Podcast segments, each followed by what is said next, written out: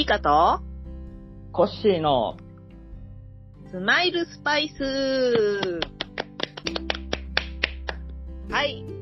ピュアスということで、ああ、お忙しいですもんね、今。ピュアスです。ピュアスというのはですね、コッシーさんがこの前ちょっとね、作ってくれた、あの、単語なんですけれども、あのピリカが師走で走るっていうことを縮めはいてピュアスということで、今ちょっとね、スマスパメンバーの中でちょっと流行語になっている そうですかね。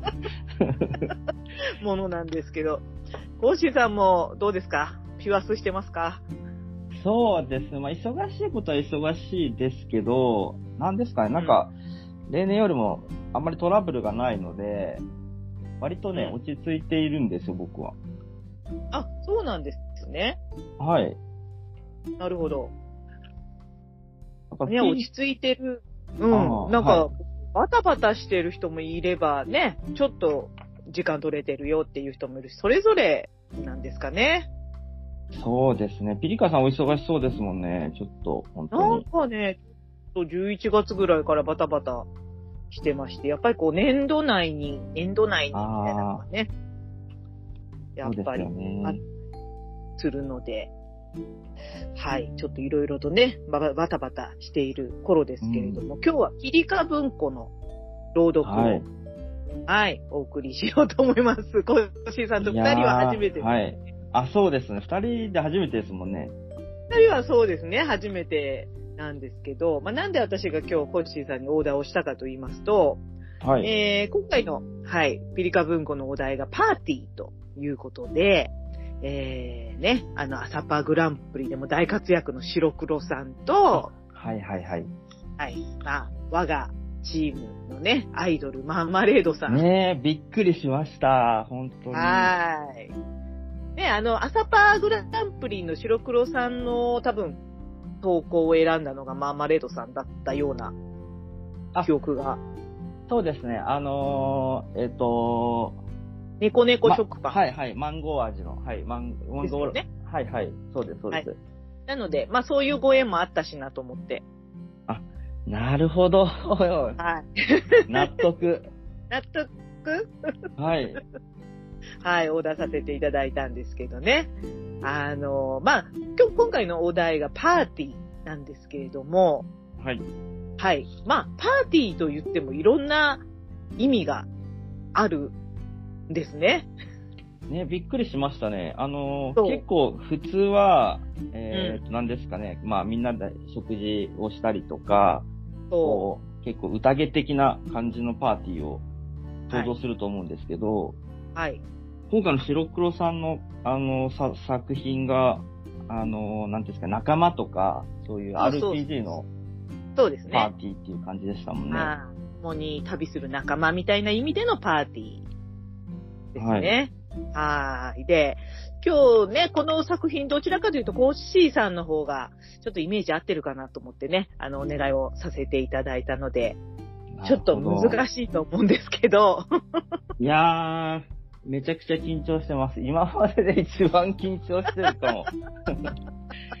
しれないですね。でえ？も、あの、白黒さんの、あの、作品初めて読んだ時に、はい。なんとなくこれ、もしかして僕にちょっと朗読来るかもしれないなって、本当にちょっとだけ思ったんですよね。あ、なるほど。でもそ、こあの。はい、お相手が マーマレードさんで、あのーはい女性の主体のお話だったので、あ、うんうんうん。やっぱり多分コータさんに行くななんてちょっと安心してたら、まさかのオーダーありまして、いや、なんとなくね、もうあの、この冒頭のセリフのところが、あコあ、なるほどッシーなん。だなってなるほど。思ったのでね。はい。今日はちょっと新たなチャレンジングですけれども。はい、はい頑張ります。はい。白黒さんのね、越中ちりめんパーティーっていう作品をコーシーさんに朗読していただいて、えー、後半私がマーマレードさんの素敵なね、あの、リトルブラックドレスという作品を、はい、心して読ませていただこうと思いますので、はい。はい、どうぞ、あの、コッシーさんのタイミングでよろしくお願いします。はい、わかりました。いピリカ文庫より、越中ちりめんパーティー、白黒さん。きりりと澄んだ青空に、ピーよよよと日踊りが鳴く。姉さん、秋高しってのは、こういう空のことを言うのかねよく整備された街道を踏みしめながら、おいらはすぐ隣を歩く、おてつ姉さんに声をかけた。しかし姉さんおいらの話なんて聞いちゃいない。渋い顔した姉さんの視線は、少し先を歩く、助四郎と角之助のもとにあった。土壌にしよう。いいや、そばだ。この二人は、口を開けば喧嘩ばかり。中でも、食い物のこととなると、どちらも決して譲らない。今はそばって気分じゃねえんだよな。俺はやっぱり土壌が食いたい。四角い顎をさすりながら、空を見上げる角之助に、助四郎が怒りをたぎらせる。おい俺が土壌嫌いの知ってるだろう。土壌はダメだ。土壌以外のものにしてくれ。それなら穴子かな。うなぎでもいい。ああ、それも嫌だ。女受けのいい甘いマスクを歪めて、助四郎が地団打を踏む。おいらよか、十は年上のはずなのに、わがままな助兄は、この一向一の機関棒である。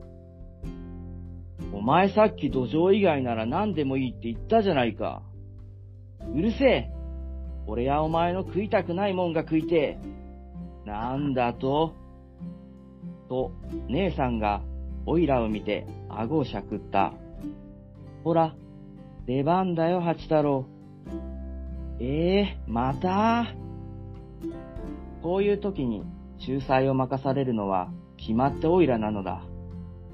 すげえ嫌だけど、仕方なく距離を詰めて、二人に声をかけに行く。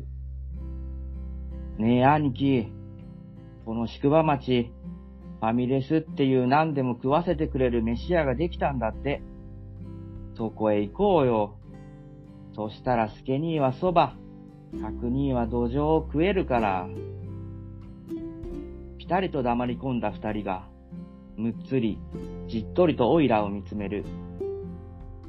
そしてなぜかオイラは、スケ兄に思いっきし頭をはたかれた。いて何すんだよハチのくせになんかムカつく。だよな。俺も今しばいてやろうと思ってた。わはは。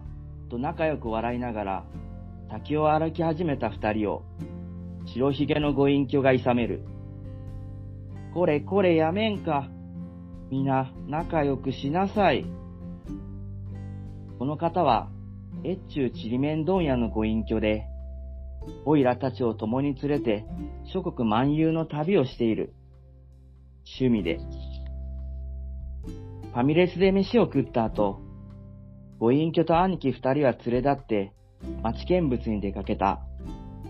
オイラはその間に今夜の宿を探しておく。じゃあねと皆と別れた直後、ねえ、はっつぁん、と猫なで声の姉さんに襟首をつかまれ、オイラは路地裏に引きずり込まれた。あー、びっくりした。なんだよ、姉さん。今夜なんだけどさ、うちらの分だけ、別に宿を取ってくれない？姉さんが上目遣いにオイラを見上げる。久しぶりに二人っきりでゆっくりしたいんだよ。お願い。うちらとは、もちろんオイラのことじゃない。年齢不詳で、美人の姉さんには、恐ろしく腕の立つ忍びの手下がいる。姉さんは、昔からこいつとできていて、たまにこうやって、恋仲の手下と、見ずいらずの時を過ごすのだ。そしてその手配をするのも、オイラの役目。わかったよ。いいとこ探しとく。ありがとう。もろもろのお役目を終え、オイラは宿場から少し離れた丘の上で空を眺めていた。ああ、おいらの存在価値ってなんだろう？なんて、そんなものはわかってる。ただの雑用係だ。ご隠居は、今の旦那様に跡目を譲った後、日の本をぐるりと旅する計画を立てた。運よく声をかけてもらえた時は、嬉しくて嬉しくて、ずいぶん浮かれて舞い上がったりしたもんだけど、万有の旅路には案外苦労も多かった。気まぐれで大雑把なご隠居に、わがままな助兄と頑固な角兄。おてつ姉さんには文句なんてないけれど、だけど、強いて言えば、姉さんは男の趣味が悪すぎる。なんでまたあんなゴリラみたいな忍びと、くそー、おいらの初恋を返せ。しかし、頼まれれば、断れないたちのおいらは、ついつい張り切って街中を歩き回り、守備よく、ご婦人方に大評判、と、噂のラグジュアリーな宿を取ってしまった。そんな自分が今更ながら腹立たしい。け、みんなおいらにもっと感謝しろ。おいらがどれだけ貢献してやってるか思い知れ。と、偉そうに吠えていたあの日から半年、同じ丘からすっかり見慣れた、見慣れた宿場町を見下ろしつつ、意気消沈したおいらは、己の無知、無力、無価値を嘆いていた。ああ、おいらはなんてダメな男なんだろう。ごめんよ、おこまちゃん。おいらはグズでのろまな役立たず。半年前、初めてこの宿場町にやってきたあの日、ご隠居たちは、ころつきに囲まれていた女の子、おこまちゃんを助けた。おこまちゃんの家は、小さな小間物屋を営んでいたのだが、後取りの兄貴が家出し、そのすぐ後に親父さんが病に倒れ、今や店は火の車、と涙ながらに語るおこまちゃんに、ご隠居はいつものおせっかいを発動して、店を立て直すための助力を申し出たのだが、そこからがすごかった。ああ見えてスケニーは帳簿と三番のプロで、目利きの姉さんは買い付けのプロ、角兄の本職はもともと番頭だ。加えて金策のプロであるご隠居は、あっという間に頼りになる貢献を見つけて、ちゃっかり金を借りてきた。我らが越中ちりめんパーティーの活躍によって、廃業寸前だった店は、みるみる息を吹き返したのである。すげえ。そんな中、唯一何の役にも立たなかったのがオイラだ。恋仲になったおこまちゃんをただ励ましてただけ。それなのにオイラはいきなりあの店の主になった。年の暮れに息を引き取った親父さんから涙ながらに託されたのだ。店とお駒を頼むって。それでも最初は何とかやれると思ってた。小さな店だし、でっちの経験だってある。だけど、現実ってのはそう簡単なものではなく。おい、ハチ。まだ拗ねてんのか。そんなんじゃ立派な店主にはなれねえぞ。草むらに寝転がっていたオイラの視界に、スケニーの顔が映り込む。その手には、オイラの好きな藤屋のみたらし団子の包みが、すぐそばに腰を下ろしたスケニーが、包みを開けて、おいと一本よこしてくれる。落ち込んでる暇なんかねえぞ。ご隠居、来月にはここを立つとよ。それは知ってた。ご隠居たちだって、いつまでもここにはいられない。不安と寂しさで、思わずじわりと涙がにじむ。おいらじゃ無理だよ。おいらには何の取り柄もない。スケ兄たちみたいに、誇れるものが何もないんだ。うつむくおいらにスケ兄は、そうかなぁ、と首をひねった。なんもなくなんかねえぞ。てか、お前が一番主に向いてる。え？どうして？一体どこが？さーてね。団子を食い終わった助兄は、オイラを置いてさっさと先に帰ってしまった。再び一人になったオイラは考える。助兄が何を言いたかったのかはわからない。だけど、助兄がああ言うんだ。オイラ案外やれるかも。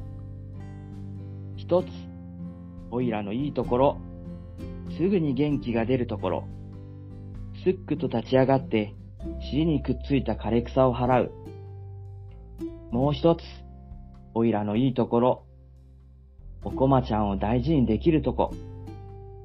くるっときびすを返して、宿場町の方へ下る坂道を駆け始めたところで、また一つ、いいところ。素敵な仲間がいるところ。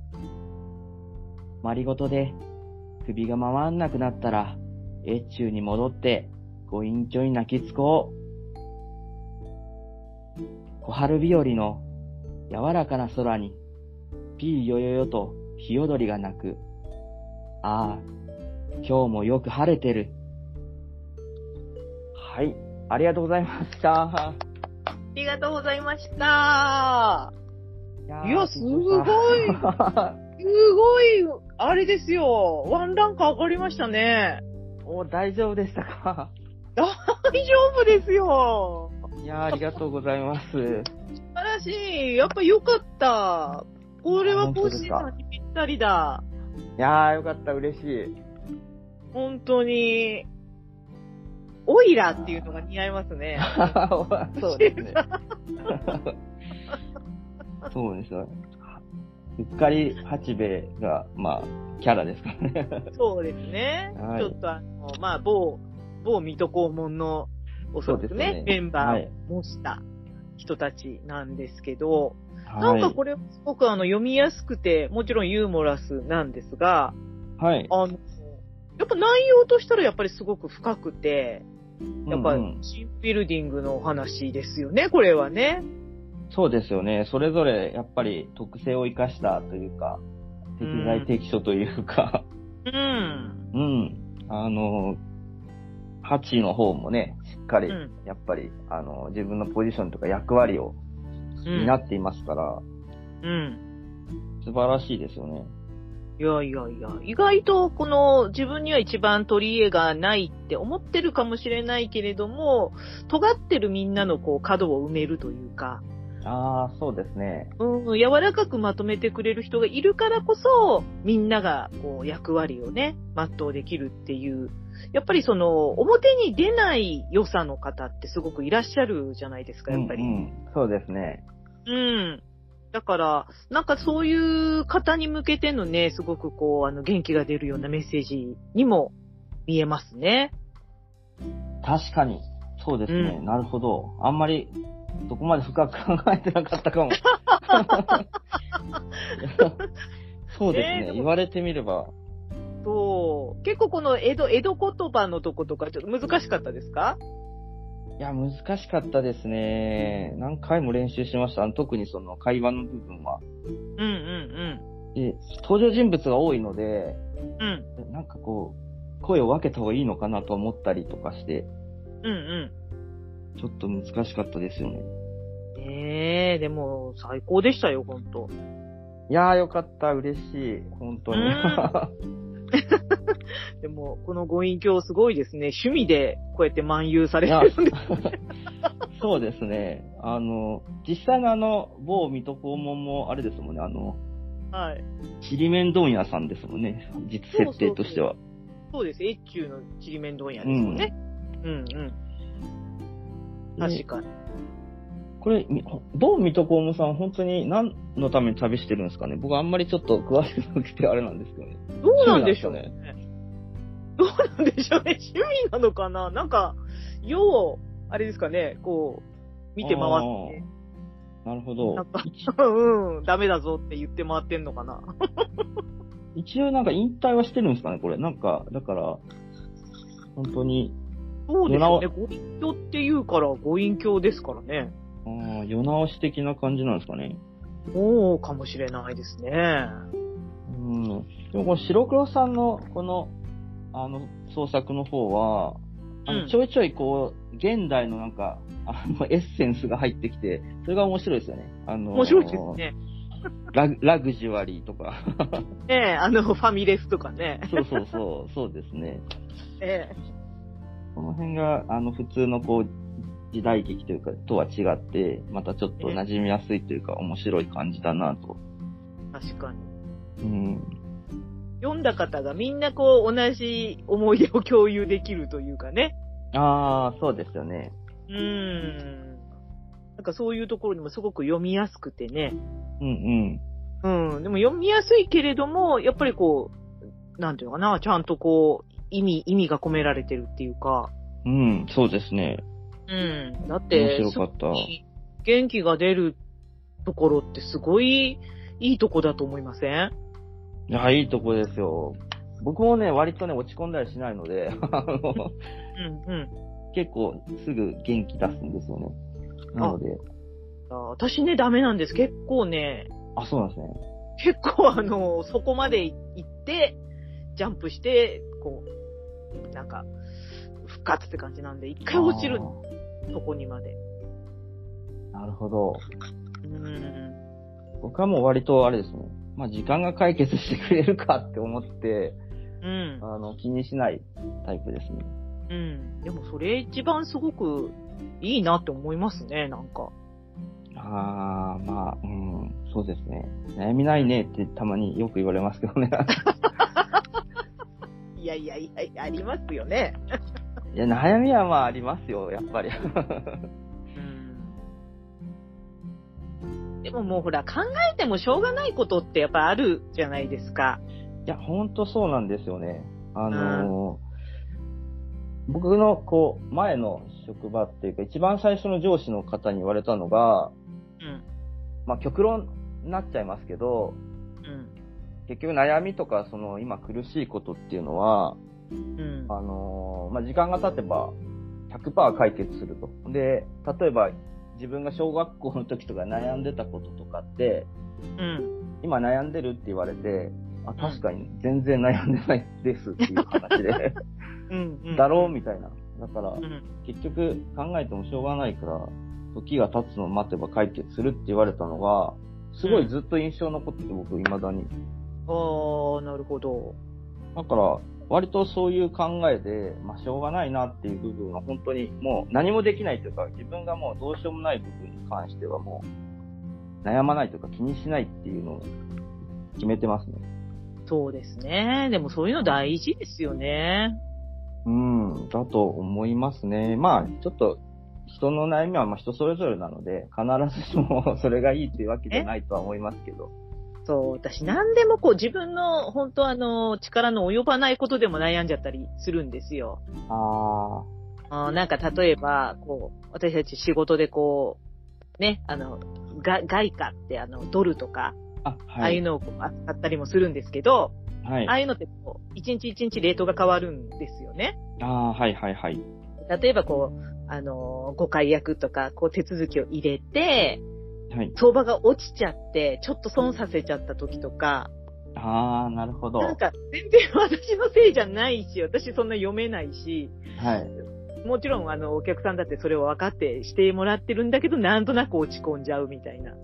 ああ、はーって。わかるな、それは。違えば違ったかも、みたいな。あ、それはでも、わかりますね。あの、自分のことじゃなくて、なんていうか、うん人のこと、人に対して、ちょっとなんか自分のせいでじゃないですけど、自分がこう影響を与えたことって、うん。それは気にするかもしれないですね、やっぱ。そうなんですよ。なんか、でもほら、うんそういうのって気にしたってしょうがないことなはいんです。よね。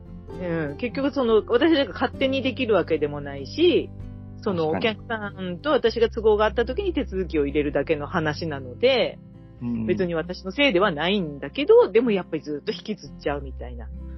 ああ、それはわかりますね。うん。うんそういうのがこう、ずーっと、こうね、忙しくなってくると、もう薄く薄く溜まっちゃってね、こう疲れちゃいますよね。なるほど。うん。ねえ、でも、どうしようもねえ、ねえからね、ほんとこのそうです8の。そうです。もう、どうしようもないですよ。元気出すしかないんですよ。そうですね。もうはい私も8を見習って、そうっですね。と空を見上げてみようかなと思いました。はい。団子持ってきますわ、じゃあ僕は。あの、2枚目じゃないですけど。いやいや、もう団子を、団子食べてね、頑張ろうと思います。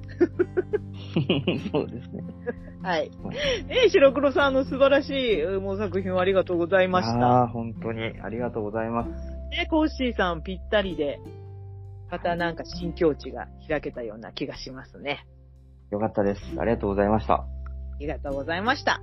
えー、そしたらですね、私が後半、マーマレードさん作品を読んでいこうと思います。お願いします。はい。ピリカ文庫より、リトルブラックドレス、マーマレード。クリスマスパーティーという名の忘年会に行くのは5年ぶりだろうか。あれは結婚寸前だった同期の俊介と別れてからだから、もう6年になるのかと、修子は独りごちた。クリスマスは思い出がまとわりつくような気がする。11月に入った途端、クリスマスムードに包まれる街が、愛わしくてならなかった。傷ついたし、傷は癒えないまま、修子は着飾ることすらやめてしまった。そのワンピースはタフタでできていた。至ってシンプルなデザインのもので、ラウンドネックでノースリーブ、ウエストにたっぷりとギャザーを寄せた膝下までのスカート。まるで忘れられない夜を切り取ったような little black dress。鏡の前でこちらを見ているシュー子の体に驚くほどぴったりで、そして驚くほど彼女を引き立てている。祖母、かの子から、シュー子がこれを受け取ったのは、21歳の誕生日だった。大正生まれのかの子は、大きな商家の末娘として生まれた。4人の兄を持ち、たった一人の女の子だったため、家族全員から可愛がられ、蝶よ花よと育ったらしい。生涯苦労はさせまいと、女学校時代には早々に親の決めた婚約者がいたようだ。ところが、おとなしく従順だったかの子が、長くなるのではしょるが、祖父と出会い駆け落ちしてしまった。家族にとっては晴天の霹靂だったはずだが、当のかの子も、庶民の暮らしを知らぬ間に、恋心に任せて、いや、少し恋心によって、祖父に連れられて出奔してしまった。まあ、当たり前といえば当たり前だが、苦労の連続だったようだ。それでも、優しい祖父との生活は幸せだったという。外に働きに出ようとしても、お嬢さん育ちで何にもできないかの子が、唯一秀でていたのは裁縫だった。何分不自由のない生活を送り、何分蝶であり花であったため、流行にも敏感に育った。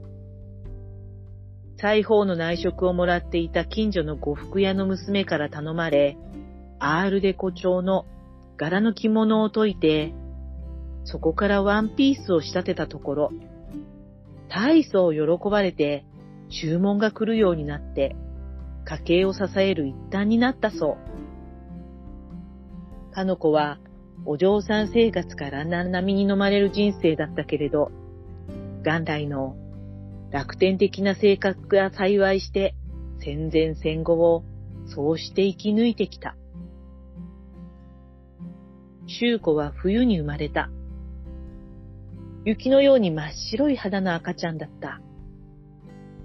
雪に生えるヒイラギのように、そして西洋の言い伝えのように、災いを避けての幸せに生きよと名付けられた。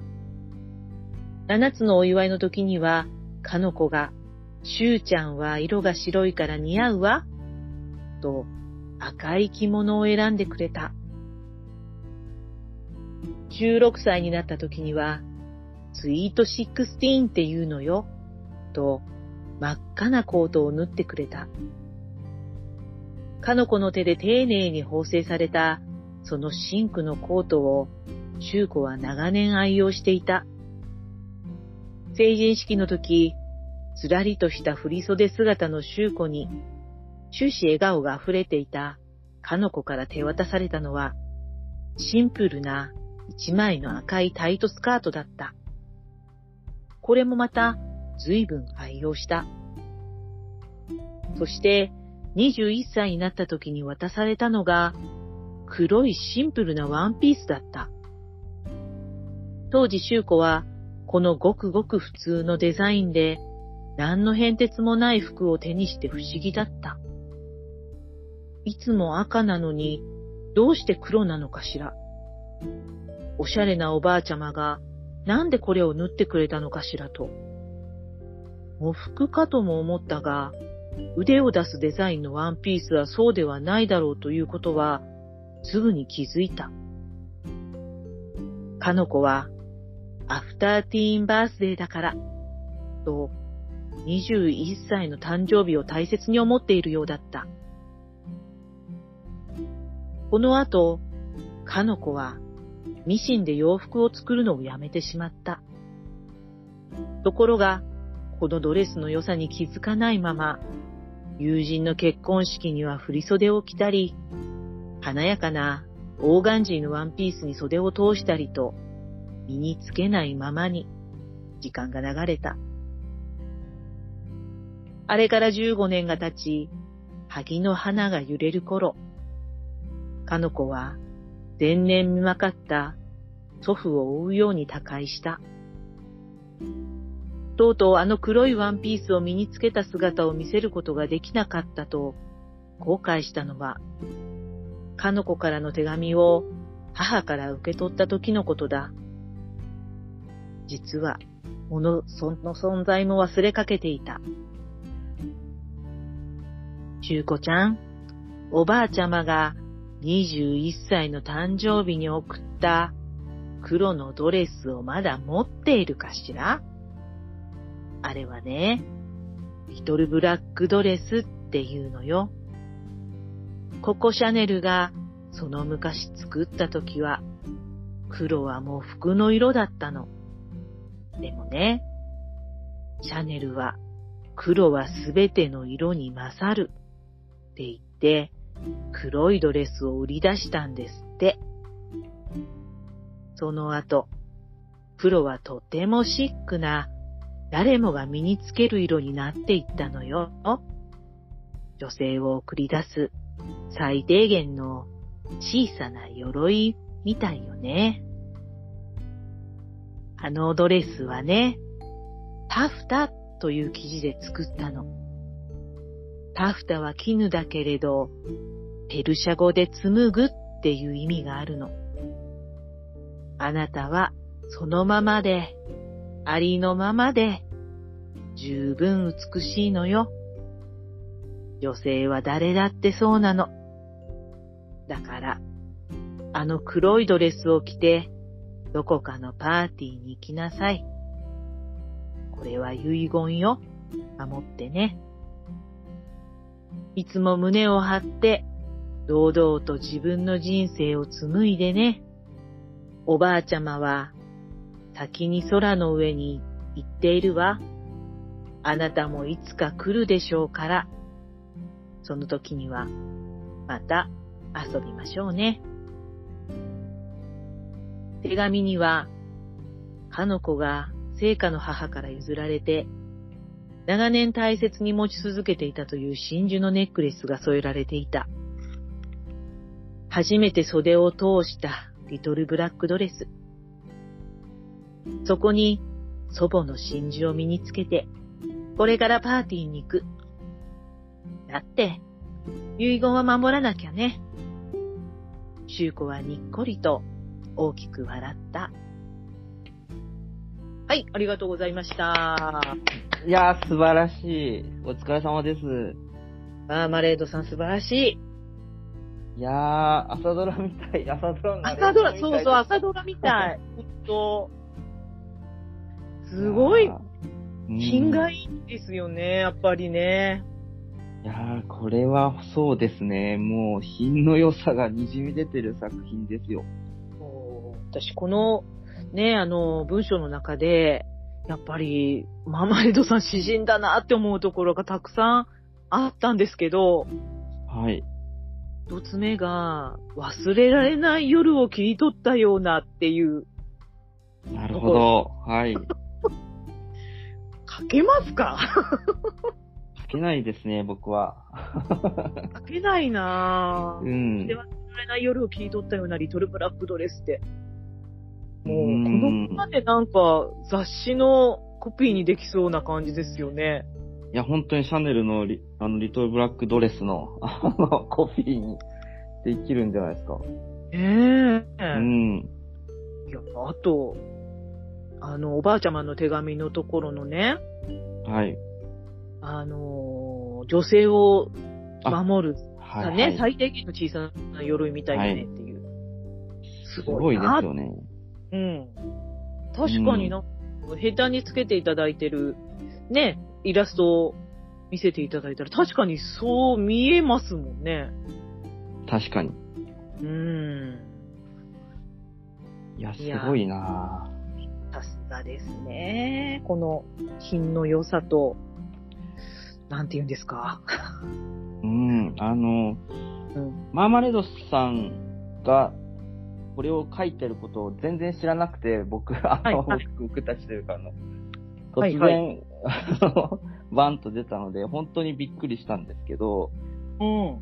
あの、もちろん、マーマレードさんのこれまでのこう作品を全部多分読めていないので申し訳ないんですけど、なん、か、今までだと結構こう詩的なというか、なんか抽象的なというか、ファンタジー的な、あの、はいはい。白熊文芸部さんのあのはいはい。作品とか多かったと思うんですけど、なんていうんですかね、こう、純文学っていうんですかね、今回の。うんなんか、あの、ちょっとそれとはまた違った形で、でも、ねうん、すごいおしゃれで素敵な仕上がりになってるのが、いや、すごいなともう、びっくりしました。そう、これも、あの、イギリスに行かれる前か、行った直後かに出していただいたので、すごいこう、お時間のない時間でね、書いてえいただいたんですけど、うんねえ、私全然その、21歳の誕生日が、ね、 after teen birthday とかっていうのも全然知らなかったんですよ。いや、知らないっすよ。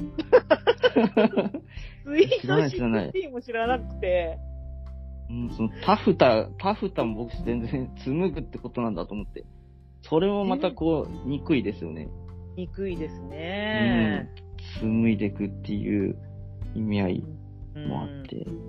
でもまあ、あの、イギリスでは、そのやっぱブラック、リトルブラックドレスっていうのは割と有名な言葉だということでね、後書きに書いてへえはい。まして、まあ、あの、マンマネットさんのパートナー、トラオさんの口からも出てくるぐらい有名ですっていうことみたいです。なるほど。なんかこう検索してみたら、あの、オードリー・ヘップバーンが出てきて、うんうん。またすごい、やっぱり素敵なんですよね、あの。そうでしょうね。うんうめちゃくゃ。ちゃ美しい。まあ当たり前ですけど、うん。いやー、それも見れてよかったです。あの今回。いやー、なかなか、あの、勉強になりました。うん、すごいな本当にすごいですね。びっくりしちゃっでた、マンマレードさん。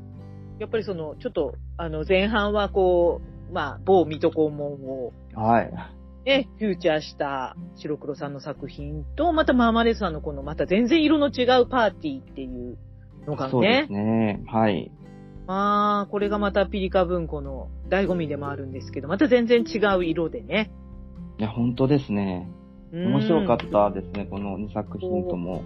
そう。ね本当あの、二人ともお忙しい中でね、書いていただいたのでありがとうございました。うん、素晴らしかったなねっていうことで、えー、まあ、フリートークにちょっと入っていこうかなと思うんですけれども、ぁはい。まああの、、パーティーっていうお題ですが、そうですね。最近行ってますか、パーティー。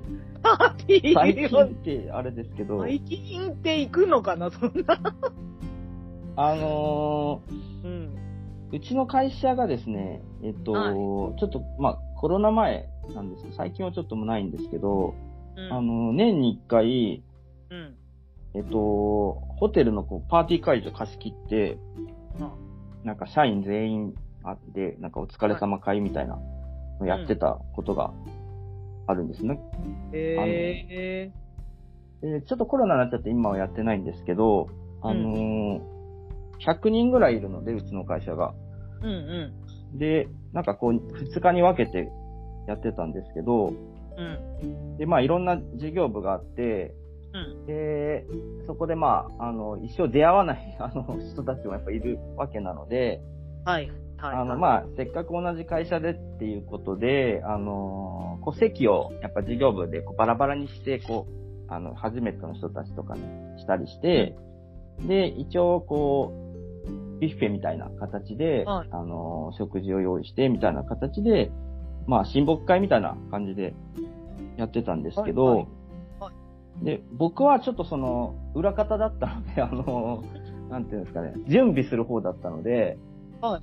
あの、やっぱまあまあまあ大変で、こう、何の料理を出すのか、お酒何にするのか、席をどうするのかとか、いろいろこう、やってたので、あの、まあ、亡くなって僕はね、あ、まあ、良かったな、じゃあ思っちゃいかんんですけど、あの、はいあまあまあ、あの、ちょっと良かったなと思ってたんですけど、結構やっぱり、あのー参加してた人たちからもうやらないのみたいな話とか、うん。あの、楽しかったっていう声がやっぱ、あの、聞け、ポロポロ出てきているので、あ、意外と好評だったんだなと思って、うん。で、ちょっとまあ今年はやらないですけど、来年ぐらいまたちょっとそういうのパーティーというか、やろうかなみたいなのは思ってたりするんですけど、うん。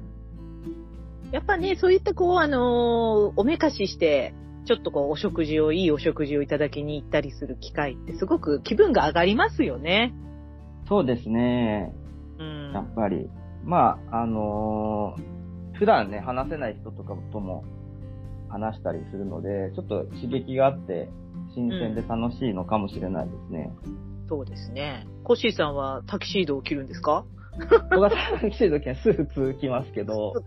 はい、タキシードは着ないですけど、ただ、その、あの、司会とかやりますよ、マイク持って。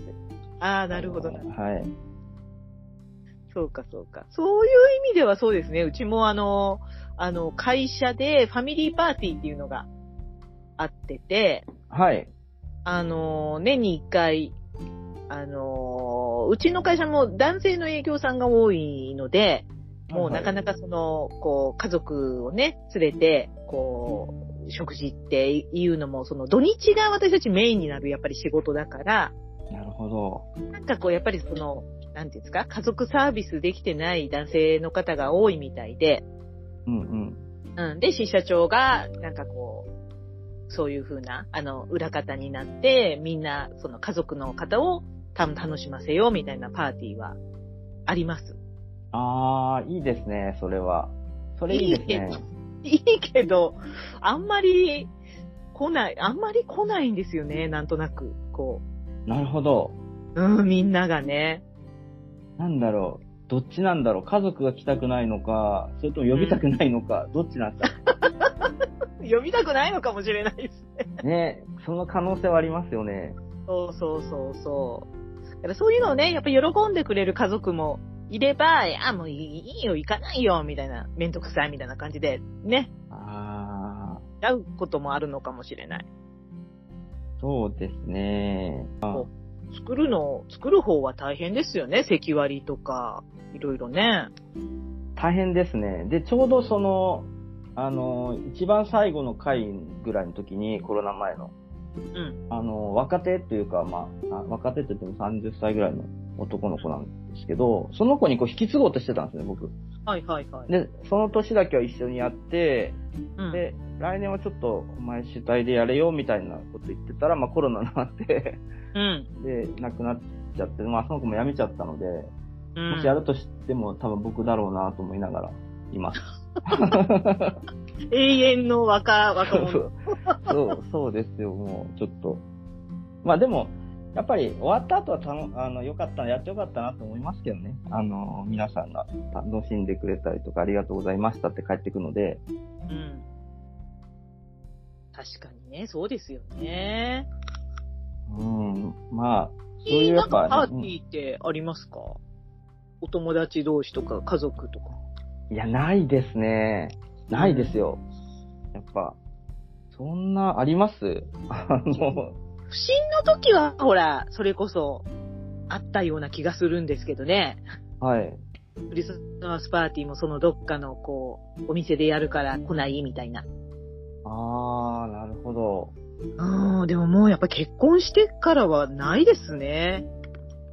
そうですよね。かなか、そういう機会って今あんまりないです。それこそなんかその、創作大賞、あの、受賞してたら、はい。ね、あの、レセプションパーティーに出てたかもしれないですね。受賞できなかったからあれだけですけど。そうだ、じゃあちょっと、コッシーさん来年出る準備をしないと。それかあれですよ、あの、ピリカグランプリで、あの、レセプションパーティーなんて最高じゃないですか。やりますか 僕がもし、あの、ピリカグランプリは必ず参加するって決めてるので、はい、ありがとう。はい。もし僕が受賞してなかったら、じゃあ僕司会を務めます。そうね、は冷静い。お任せください。に 考えたことなかった。いや、まあ、あの、オンラインでもいいかもしれないですけどね。あの、ちょっと結構全国、皆さん各地で、から。応募されるので。はい。それはちょっといいかもしれませんね。ねえ面白いかもしれないですよね。面白いかもしれない。あのまあ、来れる、参加できる人だけでも。ねレセプションパーティー。はい。あらー、ちょっといいアイディアでしたね。お、よい、いいですか？じゃあ、ちょっとその時は、僕は司会をやるために、あの、受賞しませんでしたって言いますから、参加はしますけど、はいそう。やって言いますので、スマスパ部門から今日は来てくれましたっつってはいね。そうですよ。いや、素晴らしい。ピリカグランプリは来年の秋ですからね。秋ですね。ちょっと、はい、楽しみですよね。まだまだ先ですけどね。うん。でも多分そうそうたるまた審査員の方々が集まってくれると思っております。それも楽しみですね。どんな方が審査員やるんだろうっていうのを一つの。そうなんですよね。そうそうそう。で、そこもね、やっぱりちゃんとこう、私たちも、おいろいろと考えて、えー、まあ、あの、色が重ならないようなとか、あ、なるほど。はいはいはい。そういう感じで、こう、例えばこう、なんでしょうかね、あの、女性ばっかりがならないようにとか、うんうんうん。年齢層もちょっとこうばらけさせてとか、作風もね、あの、ちょっとばらけさせてとか、なるとね、面白いのがね、ホラー部門がなかなかいらっしゃらないんですけど、あ、なるほど。そう、あー、ホラー部門貴重なんです。うんなるほどな。でも、どうなんですかね。結構今ホラーと聞いただけでも、ちょっと思い浮かんだ人がちょこちょこいたので、そうそうそうその方々たちがもしかしたら、あれかもしれないですね。そうなんです。長年猫田さんに頼ってたんですけど、あー。あの人はもうちょっと、殿堂入りです。の、ホラー飛んでますから、猫田さん。いや、もう、ぶっ飛びすぎて面白いですから、もう、ごいんですよ。でも、すごいぶっ飛んでるんですけど、すごくダンディーなお方ですよね。ご本人は、あの、お声も渋いし。うんんそうですね。あの、しのさんの、そうそう創作について語るに出られた時は、そうちゃんとした人でした。ちゃんとした人なんですよ。誰よりもちゃんとした人です。そのギャップがまたね、いいですよね。そうなんです。そうそうそう。でも確かにね、ピリカ文庫の、ピリカ文庫じゃない、ピリカ、ね、あの、グランプリのレセプションパーティーを考えてもいいかもしれない。そうですね。あの、こうリアル、リアルというかまあオンラインですけど、その場で表彰するってのも、すごいですね。すごいですね、本当はい、は発表もそれだったらすごいですけど、まあ発表はちょっとあれかもしれないですね。皆さん待ちかねてるので、やっぱり。そうですね。うん。発表でも、例えば発表をスマスパでやるとかね、ああ、いいですよ。もうドキドキですよね。時々ですよ。はい。ね。で、音声を先に公開して、1日後に記事にするとか。ああ、いいですね。それも。いね。だスマスパをみんなが聞いてくれるっていうね。やそうですね。はい。無 不純な動機その、収録にあれですね、僕、呼ばれなかったら、えうん、これもしかしてって、ちょっと期待してよう思っててください。呼ばれたら、あ、うん。これはないな、みたいな感じですよね、多分。ねえ、本当そういったのもね、あの、本当いろいろ今考えてるんですけど、ピーカググランプリの、あの、なるほど。そうそうそうですね。そう、いつもはほら、私たちだけで、審査員だけで選ぶんだけど、はい。あのー私たちがこう、記事を出した後に、やっぱりこう、私だったらこう選ぶみたいな、え視線、なんていうか、視線記事。はいはいはいはい。私ああ、ありましたね。はいはいい。らっしゃるんですよ。うんうん。なので、どうせだったら、その、例えば、私たちがこう選んだ後に、例えば読者が選ぶピリカグランプリみたいなので、別枠で、なるほど。面白いですね。うんそう、私にもちょっとこう、あの、選ばせてくださいみたいな。なんかそういうのがあってもいいのかなとか。うん。面白いと思います。ね、そしたらそその受賞の幅も広がるじゃないですか、やっぱり。そうですね。うん。なんかそういうこう、ちょっと楽しいことをいろいろとね、あの、模索しております。ああ、でも、準備大変ですね、やっぱり。まあでも、秋ですからね、動き出すのがうん春ぐらい、春、うん、春夏ぐらいからかな。ああ、なるほど。忙しくなりますね。いやいやいや、でもやっぱりね、そうやってこうノートを盛り上げて、私たちも聞きたいですのでね。そうですね。うーん。でも確かにコッシーさんのアイデアはちょっと、あの、要検討させていただきます。ああ、ぜひ。そうですね。ぜひぜひ、お願いします。もうあれですか？結構、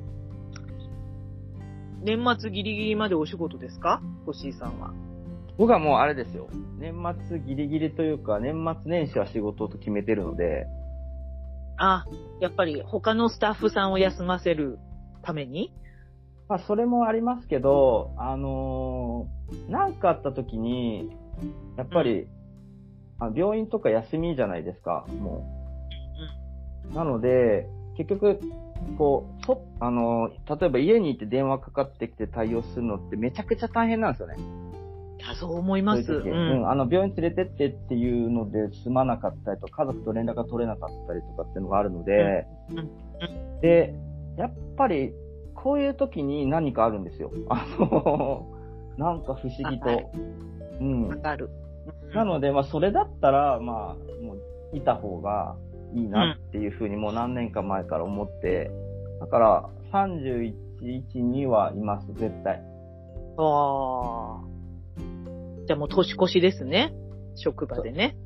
そう、あ、いや、帰りますよ。ああ、そっか、夜勤はないの。そうそう、夜勤帰りますけど、あの、うんうんうんまあでも行きますね。まあでも、年の初めに、やっぱり皆さんに挨拶するっていうのは、すごくいいことなので、明けましておめでとうございますというふうに。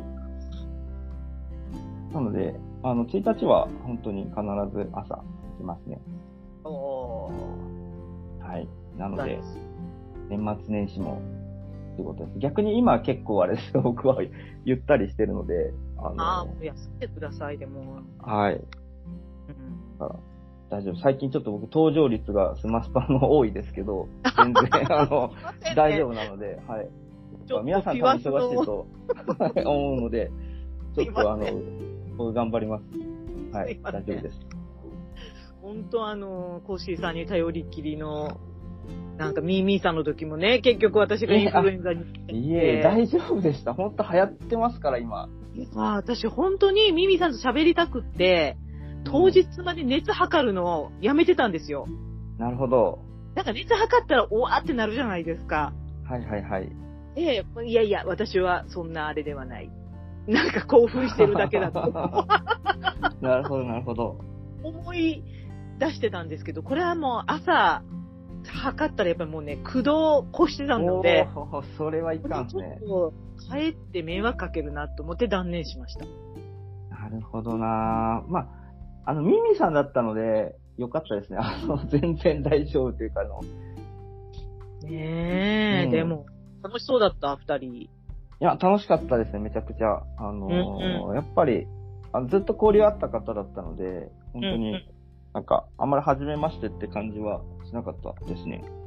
あ私、本当はね、ちゃんとミミィさんに伝えたかったんですけど、はい。あの、スマスパを考え始めた頃にね、ミミィさんもあの、タカヤンさんだったかな？あの、音声配信されてたんですはいはい、やってましたよね、あの、お二人で。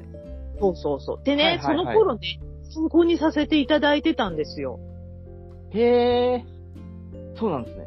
そうなんです。実は。うん。だから、しのさんとか、その最初のメンバーのひとりちゃんって女性がいらっしゃるんですけど、はい。その3人でラジオの会議をしたときに、はい。ミミさんとかややってるよねとか、あのーなんとかさんはこういう感じでやってるよねとか、おー、なるほど。うん、もうね、すごく参考にさせていただいててて、すごくミーミーさん当時からフォロワーさん多かったので、はい。てかやり始めた頃にね。うんうん。だから本当あのー憧れのというか、ビッグノーターだったので、ええー、すごい。それはちょっと、いい話ですね。そうそうそう。で、高谷さんは私ちょっと直接は存じ上げないんですけど、はい。あの、高谷さんがこう割と低めのいい声でパパパッと喋って、ミーミーさんが、あの、うん可愛い声ですもんね。あの、うんハイトーンボイスでこうね、うん。なんか可愛いことを言うっていう、はい。うん。で、ずっと聞かせていただいてたんですよ。ええー、なるほどな。ちょっと、それはぜひまたミミさんに来ていただいて、その辺の話もしたいですよね。そうなんです。だから、あの、しのさんと多分私の間ではミーミーさんみたいな、ああいうこう、あのーたくさんフォロワーが入れればき聞いてくれる人も増えるよね、みたいな感じで、うんうんマスパ会議で結構、あの、本当参考にさせていただいてた方なんです。うん。ええー、そうだったんですね。知らなかった、それは。そう、それを、ね、直接私も今度の機会にちゃんとお礼をお伝えしようと。なるほど。喜びますよ、めちゃくちゃ。いやもう、ほんとミミさんあってのスマスパ。まあ皆さんね、それを、それこそ皆さんのおかげですけども、やっぱりね、こう、いろんな人たちのエッセンスが入って今のスマスパになっているので、ん。ああ、いいですね。あの、先日、まあ、コウタさんとのお話の時に、う男子トークの時にちょっとスマスパのあの歴史の一部をはい。お話しさせてもらって、その後ピリカさんがあの記事を書かれて、はいはいうんで、まあ、僕はそういう話がね、大好きなので、あの、なるほど。はい。その時はい歴史は動いたみたいな。あの、だから、あの、本当一回こう、あれですよね。ゲストピリカさんで、あの、スマスパの歴史を聞きたいぐらい、あの、ぜひぜひ、はい。あの、めちゃくちゃ興味ありますね。男子トークの時にゲストに来ますから。ああ、そうですね。あでもだ女子禁制だからな。コウタさん。あ、女子禁制なんですね。今日、コウタさんの許可がないとちょっとあれですね。あ、そうか。ちょっと、はいそこね、男子だらけの 水泳大会じゃないけど。はい。誰が見るんだって話ですね。そんなの。いやいやいやいや、もしね、その金星が解けたらゲストに呼いやんでください。ーもう本当に、めちゃくちゃ興味あるんですよね、だから。どんな、あの今の私スマースパの形ってすごくちょっと熱くなっちゃいますけど、あの、すごく好きで、あ、はい。あの、もちろん私が始めたスマスパではあるんだけど、もうそれぞれ、ね、パーソナリティの皆さんそれぞれが、こんなことしたいとか、誰を呼びたいとか、はい。ああのなんていうの？もう、自由に考えてやってくださるじゃないですか。うん。で、私ね、そういうのをやりたかったんですよ。ええそうなんですね。そう。だから私の番組でって、私がこうやって、コーシーさんこうこうこうしてこうしてくださいじゃなくて、はい。うん、コーシーさんとか、コータさんとか、そのマーマレードさん、しのさん、ナナコさんがこの人呼びたい、こういうことしていい？スマスパの枠でっていうのがすごく私の今の理想なんですよ。なるほど。うん、だからすごく、もう思ったようになってる。うーん、よかったです。僕結構、この人呼んでいいですかって言って、うん、あの、うんちょっと、わがまま言うので、全然、もうフランチャイズですから。そうなんですか。なるほど。はい。好きにやってくださいって感じ。いや、でもその、最初のパーティーの話に戻りますけど、ここで。はいはいはい。あの、本当になんかスマスパのその歴史、ちょうん。要所要所で素晴らしいパーティーになってますよね。なってますね。うん。だから、本当にその、まあ、ピリカさんが選んだのか、ちょまあうん偶然そうなったのかちょっとわからないですけど、うんただすごく本当にあの個性的な、素敵な方たちばかりで、うん。あのーすごいなって思いますね、本当スマスパ。改めて。本当そう思いますね。なんかこう、あのーね、白黒さんの作品でいうパーティーだと、その、いわゆるドラクエとかね、あはい。あいう、えあの、ファイナルファンタジーとかでこう出てくるような、こう、なんていうんですか？集団、はい。会う集団ね仲間ですね。はい。あ例えばそれになぞらえると、まあ、例えば私とコッシーさんが戦士で、ね、はいあの、マーマレードさんが魔法使いで、ああ、もう、ぴったりですね。ね。で、ナナコさんが、なんかな、シーフかな。ああ、なるほど。いいですね。で、シノさんが、うーん、僧侶かな。ああ、そう。で、コータさんが、白魔導士かな。みたい。いいですね。ピーカさん勇者ですね。じゃあ。私は勇者、勇者にします。そうですね。だから、コッシーさん、し戦士やってください。いいですよ。僕はもうガンガン行きます。魔法は使えませんが、もう、すぐ死ぬから、私たち。そうですね。生き返らせてもらいます。あの、ポータさんに回復してもらって。そうですね。シノさんに生き返らせてもらいます。そうそうそうそう。なんか、そういうのがね、自然とこう、できてるのがいいチームですしね。うん、なんかそれぞれ、なんか被ってないのもなんかいいですよね、本当に。そうそうそうそう。うん。うん、やっぱり、あの、唯一無二の存在ですし、皆さんがね。うん。うん、だからやっぱりこう、それぞれの色を出していってほしいなと思うので、すごく今理想的な感じで動いてるなと思います。うん。聞いててめちゃくちゃ面白いですもん、やっぱ。いやー、嬉しいです、本当うん。僕はまあ、あの、パーソナリティですけど、多分、なかなかのスマスパファンだと思うので、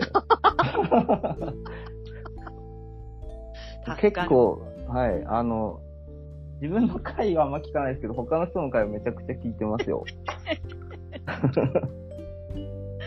ねえ、でもやっぱりそうやって少しずつこうね、あのーなんていうのかな、ノートの居場所っていうか SNS の居場所がね、みんなが居やすいノートになっていあーそうですねったら、うん、本当私たちも楽しいなって思うので、はい、本当ですね。はい。今後もよろしくお願いしますね、来年もね。いや、こちらこそ、よろしくお願いします。はい。ということでね、えー、今日はピリカ文庫の朗読をお送りしましたけれども、これからもね、あの、年末も、あの、私たち、休まず配信いたしますのでね。そうですね、お楽しみな回もあると思いますので、ぜひ、はいぜひ、聞いてください。はい。聞いていただいたらと思います。はい。はい。では閉じていきましょう。はい。毎週土曜はスマスパの日ということで、また次回お耳にかかります。さようなら。さようなら。はい、ありがとうございました。ありがとうございました。